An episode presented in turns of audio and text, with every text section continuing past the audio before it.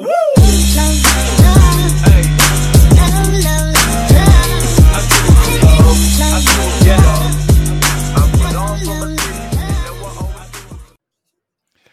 we're live. David, thanks for joining us. How are you getting on today, man?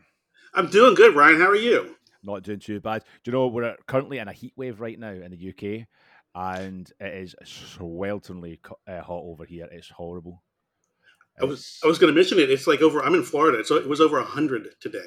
100? What's that? That's Fahrenheit, because you crazy guys over the pond like to do this in Fahrenheit. We're sensible and do it in Celsius. What's that in Celsius, you know?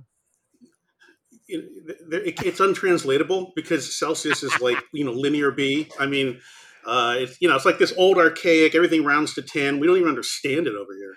We've just found out how to confuse an American. Tell them to convert Fahrenheit to Celsius. There you go. You'll have a laugh. Yep.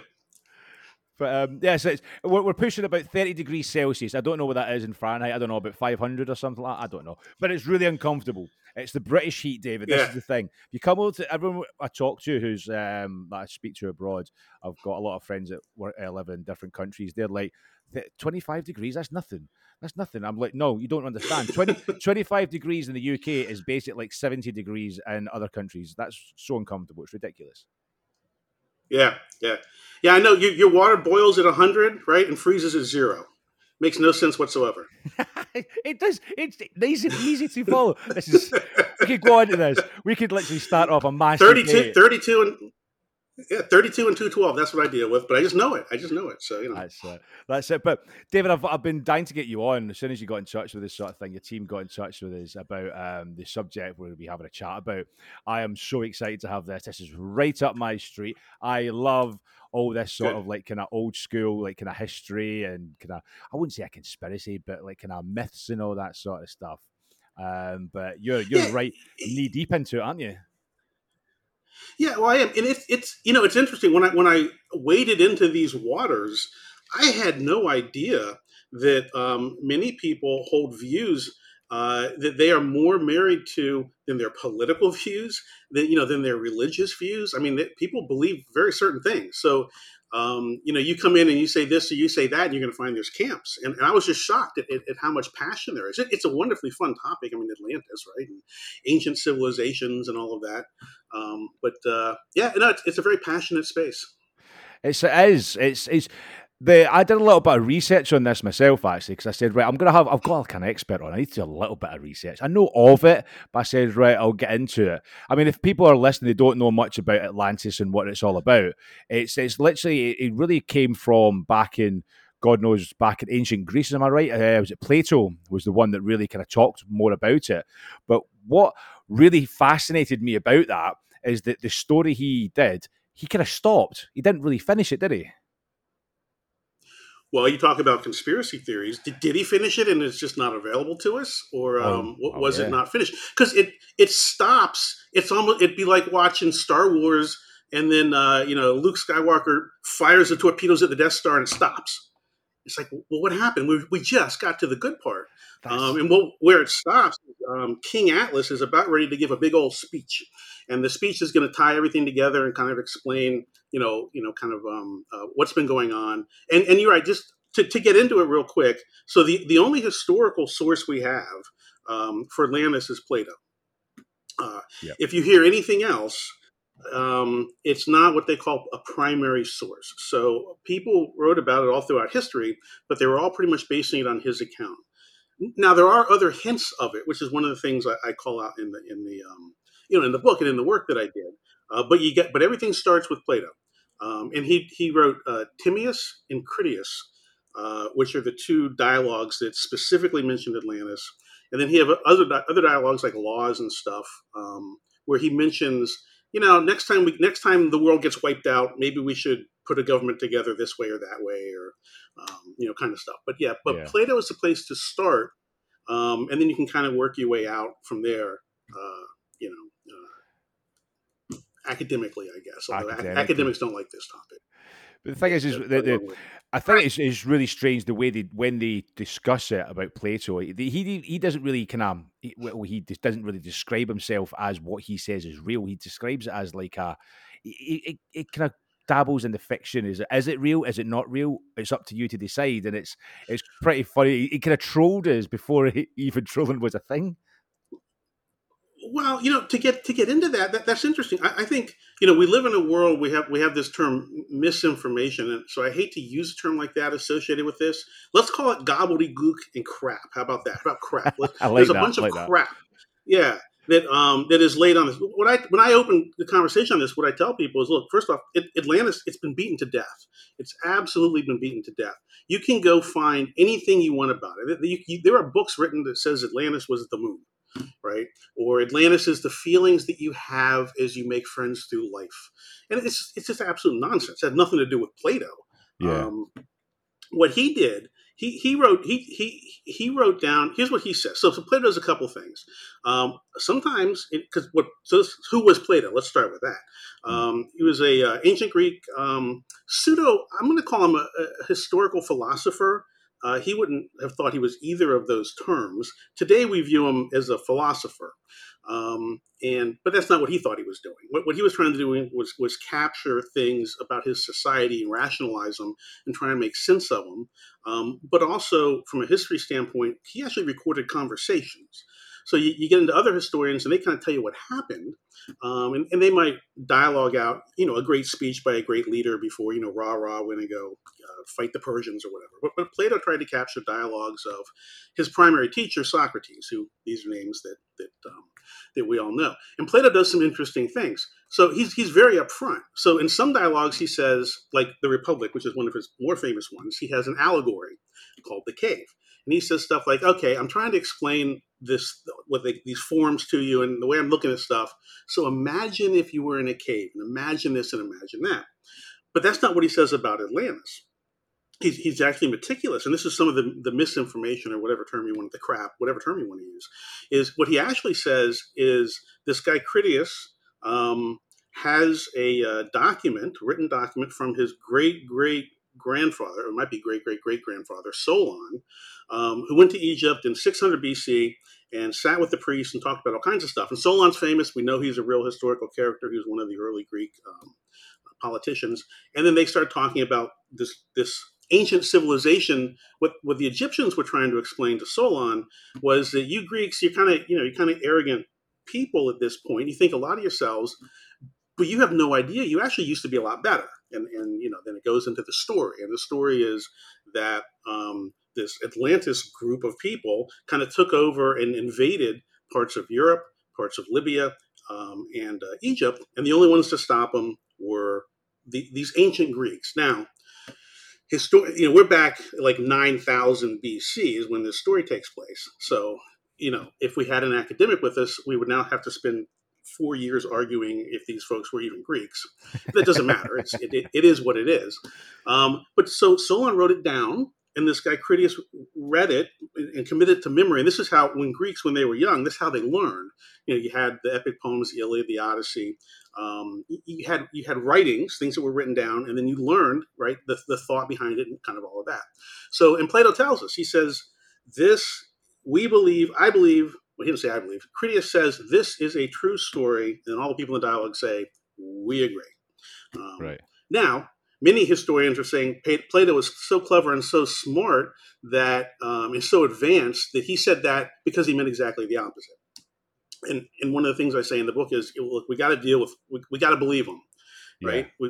If he says it's true, we'll assume it's true. If he says it's an allegory, we'll assume it's an allegory. So again, you got to put all that aside, I think, and then kind of go back and look at, which is what I do in the book, and then kind of start from the beginning and say, what does he say? And can we verify it? And that's kind of what I've done in Atlantis Solved in this book. Right. Okay. So it's like, how would you, you go through all this sort of kind of research and all that sort of stuff. You've had countless and countless and countless people trying to kind of say different theories and different sort of like kind of depictions of where it is and how it became underwater. Is it underwater or then it was underground? Is it before Troy? Is it after Troy? Is Troy real? And it goes all this sort of kind of, it seems like a little bit of like a hornet's nest full of information. What was your sort of like kind of understanding of that? Where did you start and how did you really get to grips with everything really? Yeah. So what I did, so my background, I have a doctorate in engineering. I've got multiple master's degrees. I'm an engineer at a company called Geospace Labs. So I know what we would call today methodologies and all the bullshit way that engineers and stuff, get stuff done. And I was watching YouTube. You and I, we talked about YouTube before this. Yeah. And there's this guy, Jimmy Corsetti, and he has this channel called Bright Insight. And in 2018, and he's an ex-U.S. Army vet. And in 2018, he found this thing called the Richat Structure, which is in Mauritania, which just sounds cool, by the way. It does sound cool. Which is in West Africa. It's in the middle of the Sahara Desert, basically. And when you look at it, he looked at it, and he's like, and he's not a historian, but he's like, it looks like Atlantis. Because when you look at it, it's got exactly what we think of when we walk into it. It's got a center island, and then it's got two concentric rings of land and water. So it's like, okay, well, it's the only place on the planet ever in the history of the universe that has that configuration in a meaningful way that isn't a story, right? We can actually see it. But there's all kinds of, there's all kinds of noise on top of that. And then there's a counter group. I mentioned there were groups. In the U.S. we have Democrats and Republicans politically.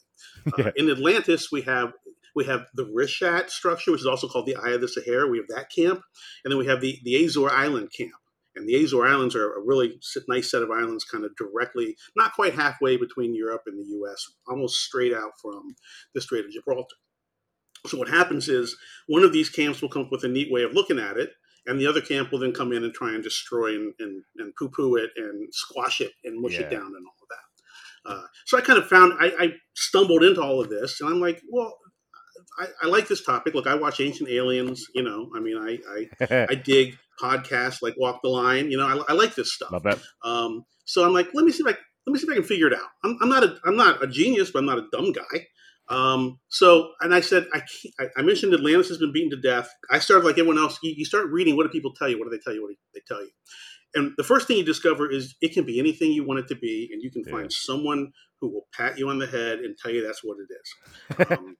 So you push all that aside and you say, let's do it for real. So what's the source? Because I didn't even really know that Plato was the only source. He's the only primary source for this thing. Now, that's used as a criticism, too, by the way.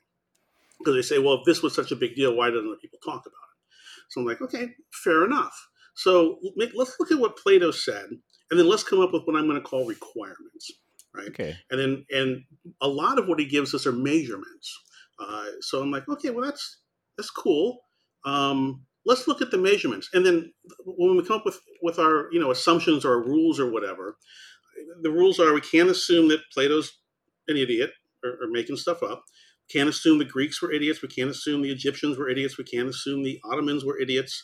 Yeah. And let's take it all at face value and see what happens. And I went in to say, can I verify the Azores Islands or this Richat structure? Because those were, and I did a poll on Reddit. I asked, I got pretty good, like 1,100 people responded in one of the alternate history forums. And I said, wow. What do you think Atlantis is? And there was like 6 things they thought it was. And I said, okay, of these 6, everyone vote. And by far it was the Richat structure, Eye of the Sahara was 1. And then about 10% behind it was the Azores Islands. So I said, let's look, let's go in systematically and look. And that's what I did. Wow. So this is it's probably the best way really to do it, sort of thing. It's such an engineering mind and such an engineering sort of like way of doing things. It's so systematic. And I would say it's probably the best way of doing it, to be quite honest with you, just to get that sort of like kind of ticking all the boxes, looking at it from an outside point of view sort of thing, and then just looking at the facts and just seeing it from like the outside in. I was going to say it's probably the best way to do it. Yeah, well, you have to. Otherwise, you wind up in Harry Potter land.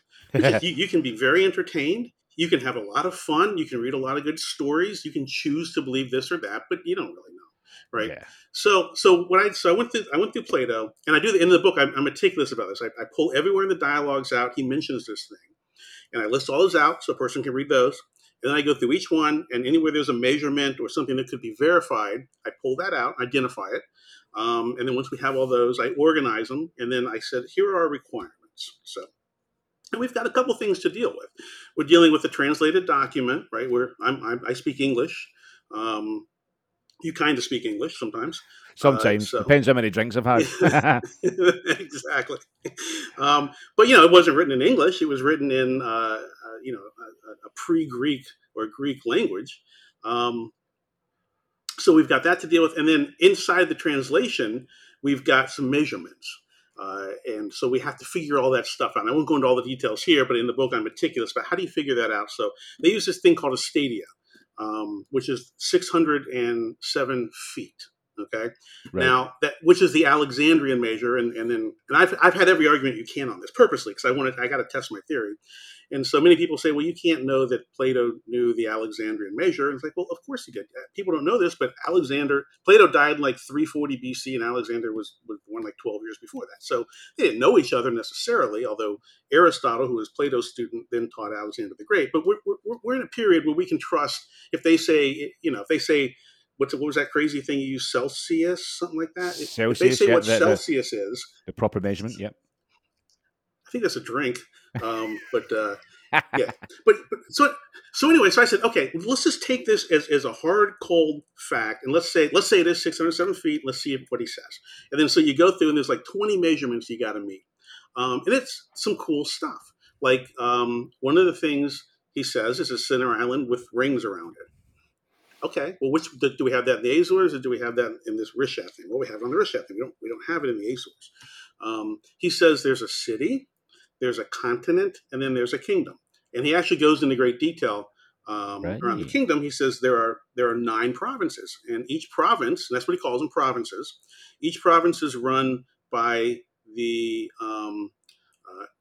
by a set of 5 twins. So there's King Atlas, who runs a city. Was this obviously the theory, just to kind of jump in, is this the theory that they're related to kind of Poseidon sort of thing? Is this coming from that sort of thing?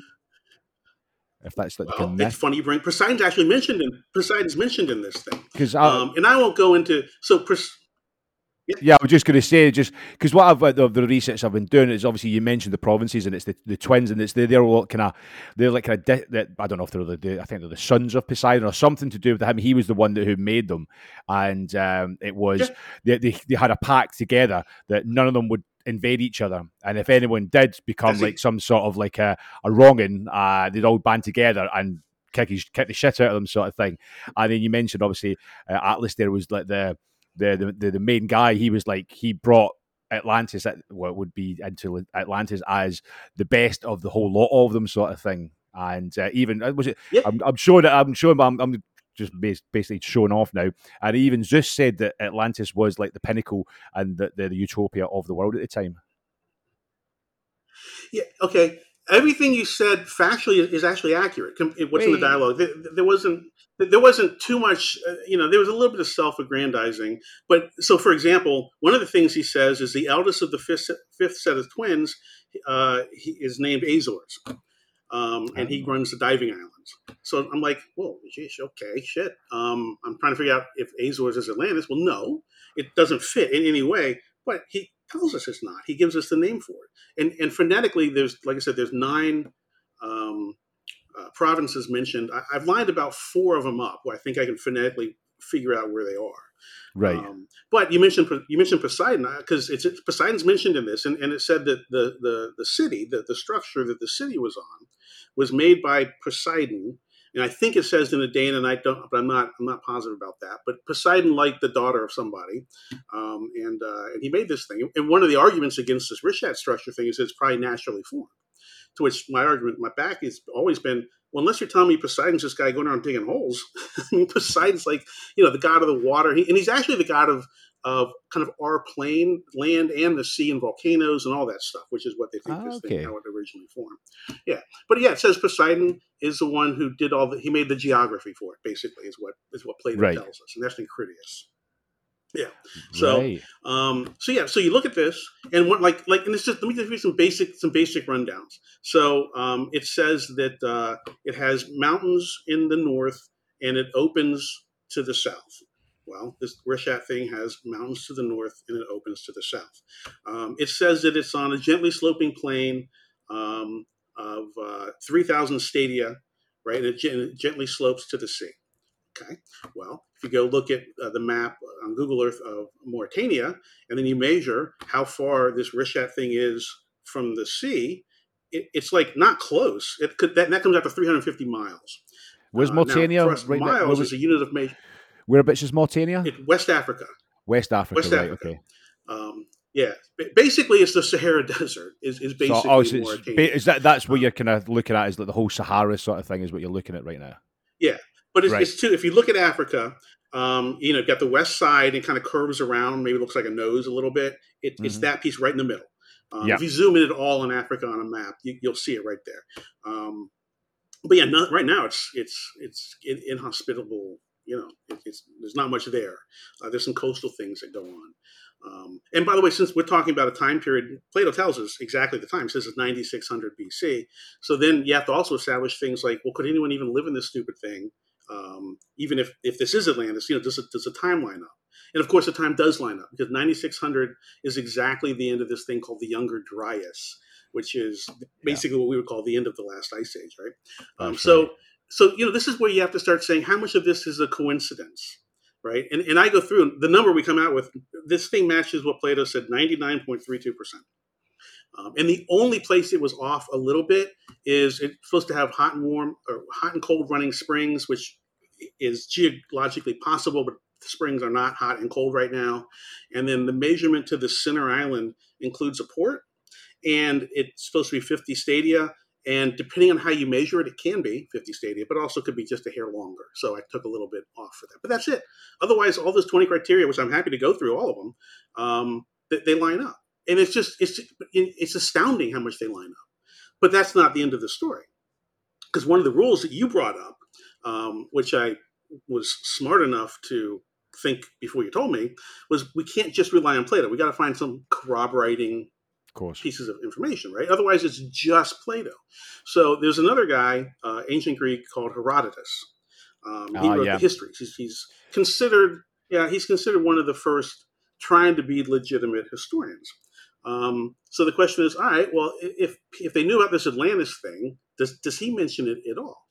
And so, the typical way to go look is you go to some MIT website or whatever, you find the text and you start searching for Atlantis and stuff, and nothing comes up. So I was like, all right, well, that's a bummer.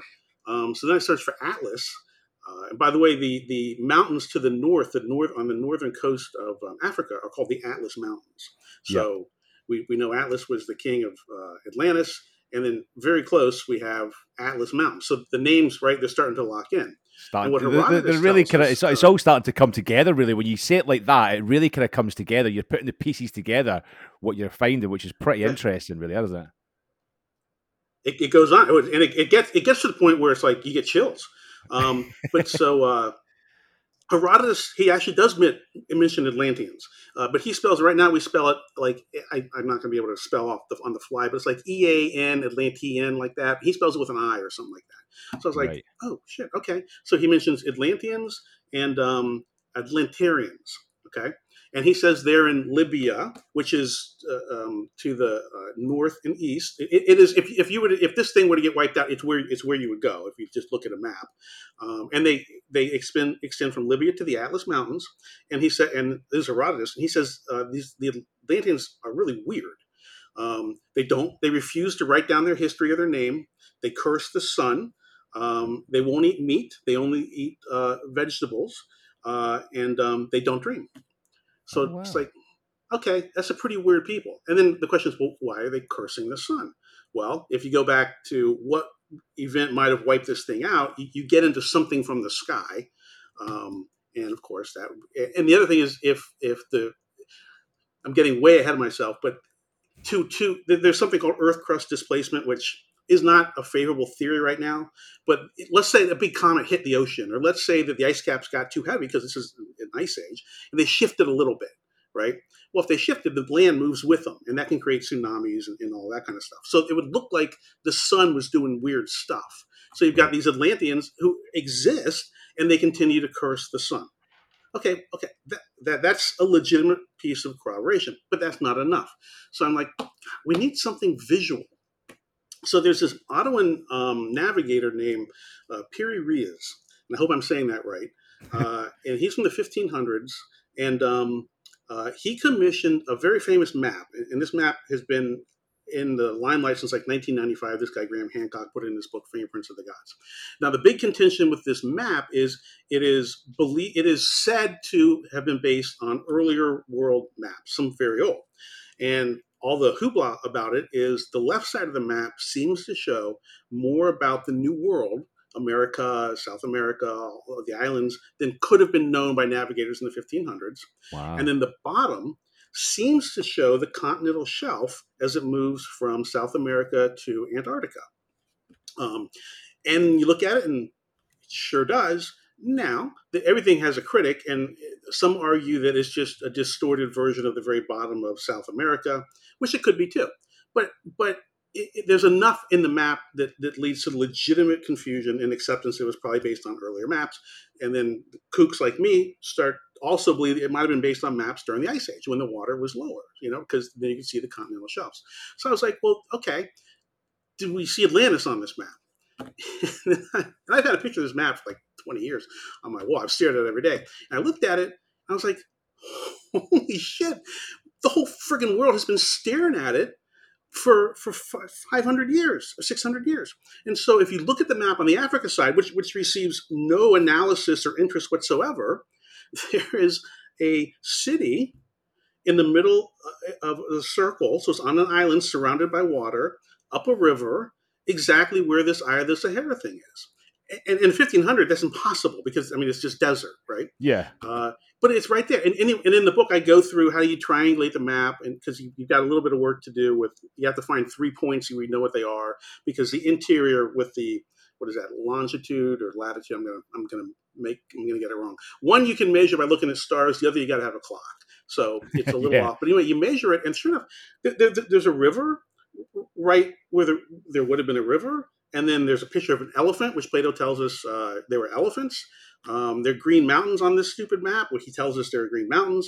And then there's a kooky little city surrounded by water in the middle of the Sahara Desert. Well, there you go, right? Wow. It starts to add up. And then you go back, and then I say those 20 measurements. Every measurement he gives us matches this thing perfectly. It fits a time period where we know the Sahara was green, and we also know that there was a cataclysm exactly when he says. We found mention of it in another independent historian, Greek historian, Herodotus, and we found it on a map made by the Ottomans 1,500 years later based on early source maps that seem to show the continental shelves of where the water would have been during the Ice Age. If this isn't – and the thing I say in the book is, since Atlantis can be anything – are people going to be able to accept that it actually is just something? It's just one thing. Here it is. It can't. If this isn't it, it can't be found. It's just nonsense. But it lines up so perfectly. What are the odds, right? What are the odds that all of this would line up exactly?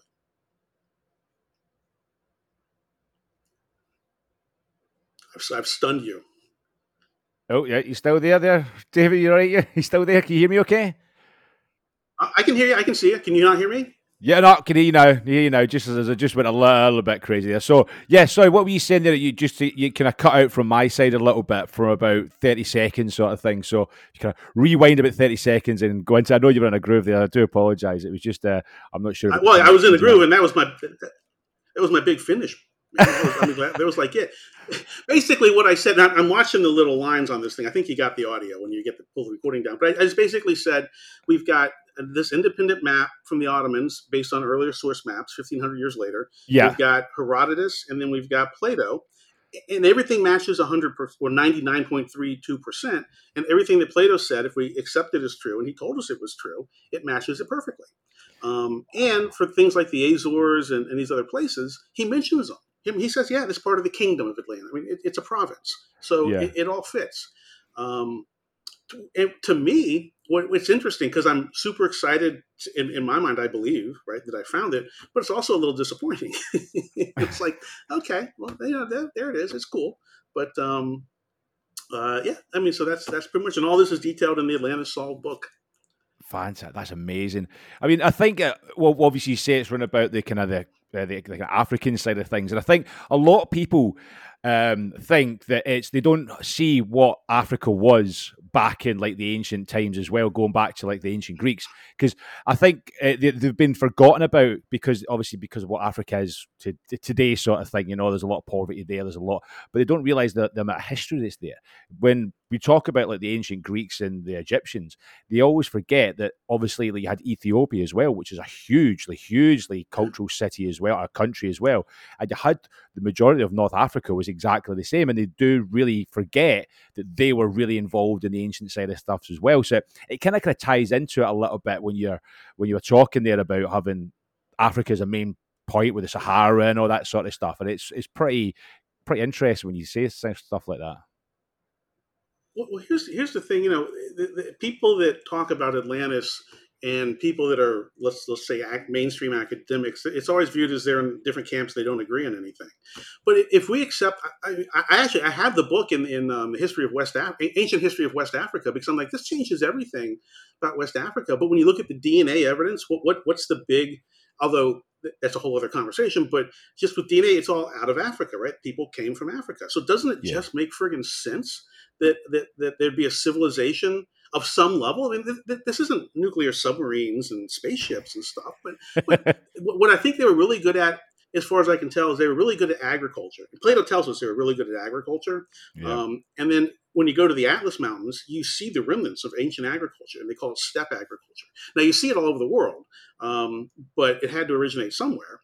And it seems to me that when these ancient societies get to a point where they're, in air quotes, advanced, that agriculture is one of the main things we're talking about. We know the Atlanteans weren't very good warriors. They had terrible war tech because they lost to the Greeks of 9600 BC, right? They got beaten back. So that wasn't their forte. Their forte was growing stuff and probably commerce, but it all came from Africa.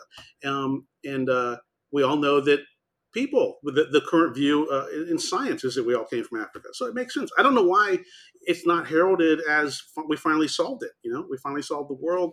Now the DNA evidence and the historical records all line up. They go back to some appropriate times.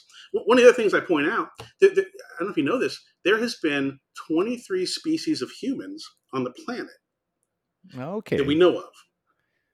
And you know how rock hard that number is. You know when the last new species they found was? Go on. In May. So like 2 months ago. So it was 22. Had we done this last year, I would have said 22. Now it's 23. Wow. During this time period, this Younger Dryas, 9600, ended the last ice age. There was 3 known species of humans on the planet. So what do you mean when you say known?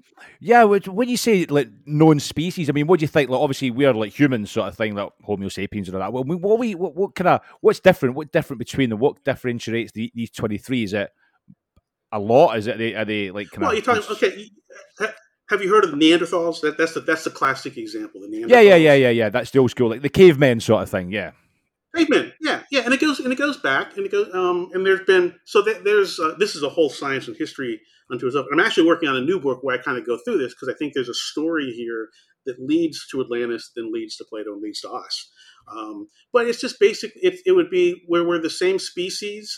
Well, no, we're I don't know how to phrase it as a scientist, but it'd be like you have dogs, right? So you've got Shih Tzus and you've got German Shepherds and you've got that kind of stuff. They're all dogs.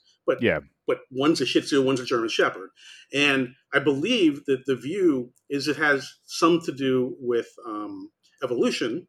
But then there's also the idea of, you know, when we really look at these Neanderthals, I mean, they seem to have had music and they seem to be just as organized as we are. They're a little shorter and a little wider, you know, a little stronger, heftier. But somehow we beat them. I don't know how that happened. But yeah, there's 23 versions of those. I think the oldest. Wow. When I grew up, there was nothing called the missing link. We didn't know, we hadn't found it. Now they have this thing called Lucy. I don't remember the name of what species she's supposed to be, but she's supposed to be a bridge. This is a couple million. They found her skeleton. It's a couple million years old, and it's supposed to be more of a bridge from like chimpanzees to humans. But here's the other interesting thing, because we always say, you know, chimpanzees and humans were part of the same family tree. Well, there's no fossil record of 23 species of chimpanzee. There's just the one. Yeah. Actually, there might be 2. You know what I mean? So it's just kooky. It's kooky, and you get into lots of things that all point back to Africa. And here we found that Plato knew about Africa, the Egyptians knew about Africa. We have a tale that aligns now geographically. You can use satellite archaeology that matches damn near 100%, 99% to Africa. It was supposed to be an early civilization. And there it is. I mean, and that's kind of the book. And that's as far as I go in the book. It's like you go through the math, and here it is. There it is. We got it. So, in your opinion, what do you think happened to it? Well, it says what happened to it. I believe what it said. In fact, there's one picture that I put on the bottom of the cover of the book, and what it is, it looks like a huge tsunami came in, and then probably took a couple years to kind of drain out. But it blew it apart.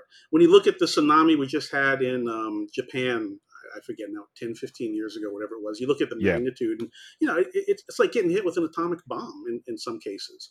And Plato actually has this line, which no one talks about, where he's trying to explain all these cataclysms.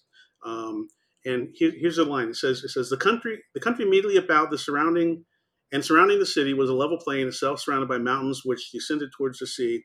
Oh, I'm sorry. That's the wrong one, sorry. It says, the earth had fallen away all around and sunk out of sight. The consequence is that in comparison of what was then, there are remaining only the bones of the wasted body, as they may be called. As in the case of a small island, all the richer and softer parts of the soil having fallen away and the mere skeleton of the land being left. Well, I encourage anyone listening, go zoom in on this Richat structure thing in Mauritania in West Africa. You can't miss it. And that is... That is a description we would write today of. That is exactly what it looks like. It's been blasted down to the bedrock. So, I mean, it's like, yeah, obviously you've looked into it. Have you had any sort of feedback from kind of people who are archaeologists and scholars and all that sort of stuff, or people who are fascinated? What's the feedback? Is it good? Is it bad? Is it? Or David, you're full of shit. You're not. This is not right. I mean, what's the feedback you're getting from everyone? Yeah. So again, because I mentioned we're in camp, so I'm working on two things. I have a documentary pitch in with the Discovery Channel to kind of bring some weight to it and actually explore it in that their 2-hour format. And then as part of that pitch, I went to the University of Florida here, and one of the professors is a professor of West African history. I'm like, let me get this guy involved. Oh, and yeah. We had a great conversation up until I said Atlantis. And then he won't take my calls, and he's gone. So it's tough to get mainstreams involved in this. So there's a camp that believes this because they already believe it. There's a camp that doesn't know, and they read it and they're swayed. And then there's the Azores camp that I mentioned, which has they have a leader and they have a following, and they have their reasons why this isn't it, and they're very critical of this because they have a different belief that it's this tiny island in the middle of the Atlantic. So it's a bit. Do you think it's been? You mentioned about the professor who's obviously not taking your calls because you mentioned Atlantis. Do you think it's because of it's been diluted over the past? Well, it's been 200-300 years since everyone decided to jump back on it again. Do you think the kind of subject's been really kind of diluted to be more fantasy than anything else? Yeah, it's a joke. It's a joke subject. It's been beaten to death. And like I said, because. The answer has been proposed as anything. I mean, there are people that will argue Atlantis was the United States of America. Maybe, probably not. It was Scotland or Ireland because this or that or and it's like okay, you can argue it, but it's got nothing to do if you actually go back to the source, the primary source material. It's got nothing to do with anything.